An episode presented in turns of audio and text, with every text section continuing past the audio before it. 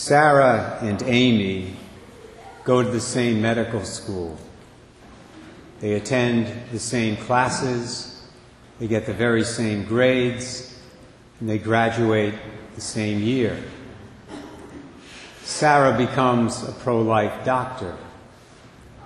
Amy becomes an abortionist. Fred and Joe have been friends since they were in grammar school. They are also computer geeks. They've been so for many years. Each of them majored in computer science in college. Each of them graduated with honors. Fred now works for Microsoft. Joe is a hacker, spends most of his time breaking into databases and stealing people's identities. John and Bill both called the local bank on Monday afternoon. They ask what time the bank will open the next day, Tuesday. John wants to know because he wants to cash a check and make a deposit. Bill wants to know the information because he's planning a robbery. Those, my brothers and sisters, are three examples of the point I want to make in this homily. The point is this what matters most in this life is not what you know. What matters most is what you do with what you know. Sarah and Amy knew the same things. They went to the same medical school, took the same classes, received the same grades, graduated the same year. Sarah used the knowledge she gleaned from that experience to help people and heal people. Amy used the very same knowledge to kill babies. Fred and Joe both became experts in programming and working with computers.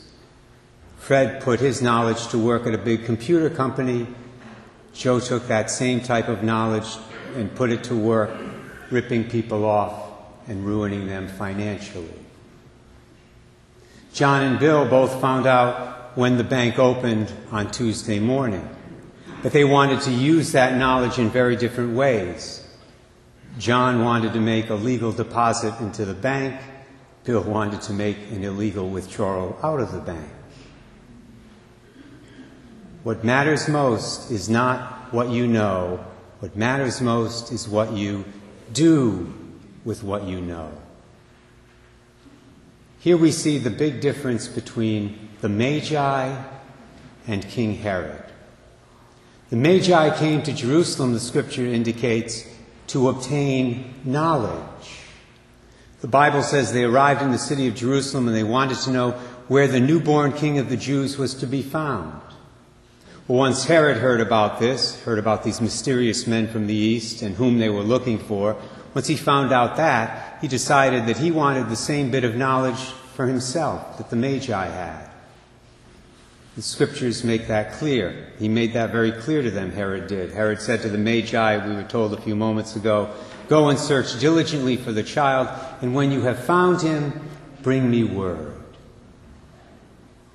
Both Herod and the Magi wanted to know the same piece of information. But they intended to do very different things with that knowledge, did they not? The Magi wanted to know where the newborn king was so that they could honor him and bring him gifts. Herod wanted to find out where the child was so that he could murder him. Thankfully, the Lord intervened through a dream, and Herod never found out where Jesus was. Although that did not stop him from doing evil, did it? He used the knowledge he had gotten from the scribes and the chief priests about where the Messiah was to be born, namely Bethlehem, and he had all the boys in that town, two years of age and under, killed. Herod had a very bad habit of using his knowledge for despicable purposes. He was not a nice guy at all. What matters most in this life is not what you know. What matters most in this life is what you do with what you know. As Catholic Christians, we are called, my brothers and sisters, to use the knowledge we have for good and not for evil. Always. We're called to be like that medical doctor, Sarah, whom I spoke about a few moments ago. As I said earlier, she used the scientific knowledge she received in medical school to bring health and to bring healing to other people. Amy, her abortionist classmate, did exactly the opposite. It's people like Amy, by the way, who often accuse the Catholic Church of being anti science. You've heard that before, I'm sure. That is a lie, and we need to be clear about it. The church is not against science. What the church is against is using scientific knowledge for evil purposes. I'm going to repeat that because we're going to be challenged on this point, I'm sure, if we haven't been already, by somebody out there in the future.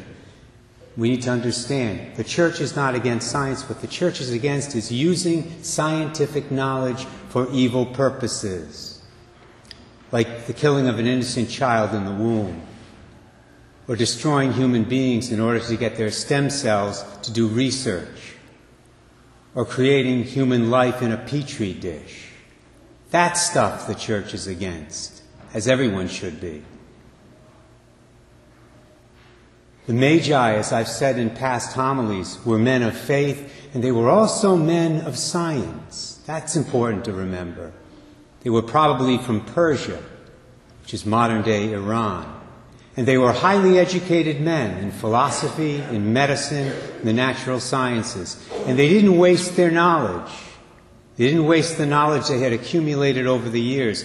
The Christmas story in Matthew makes it very clear. They used their knowledge to do something good, something extremely good.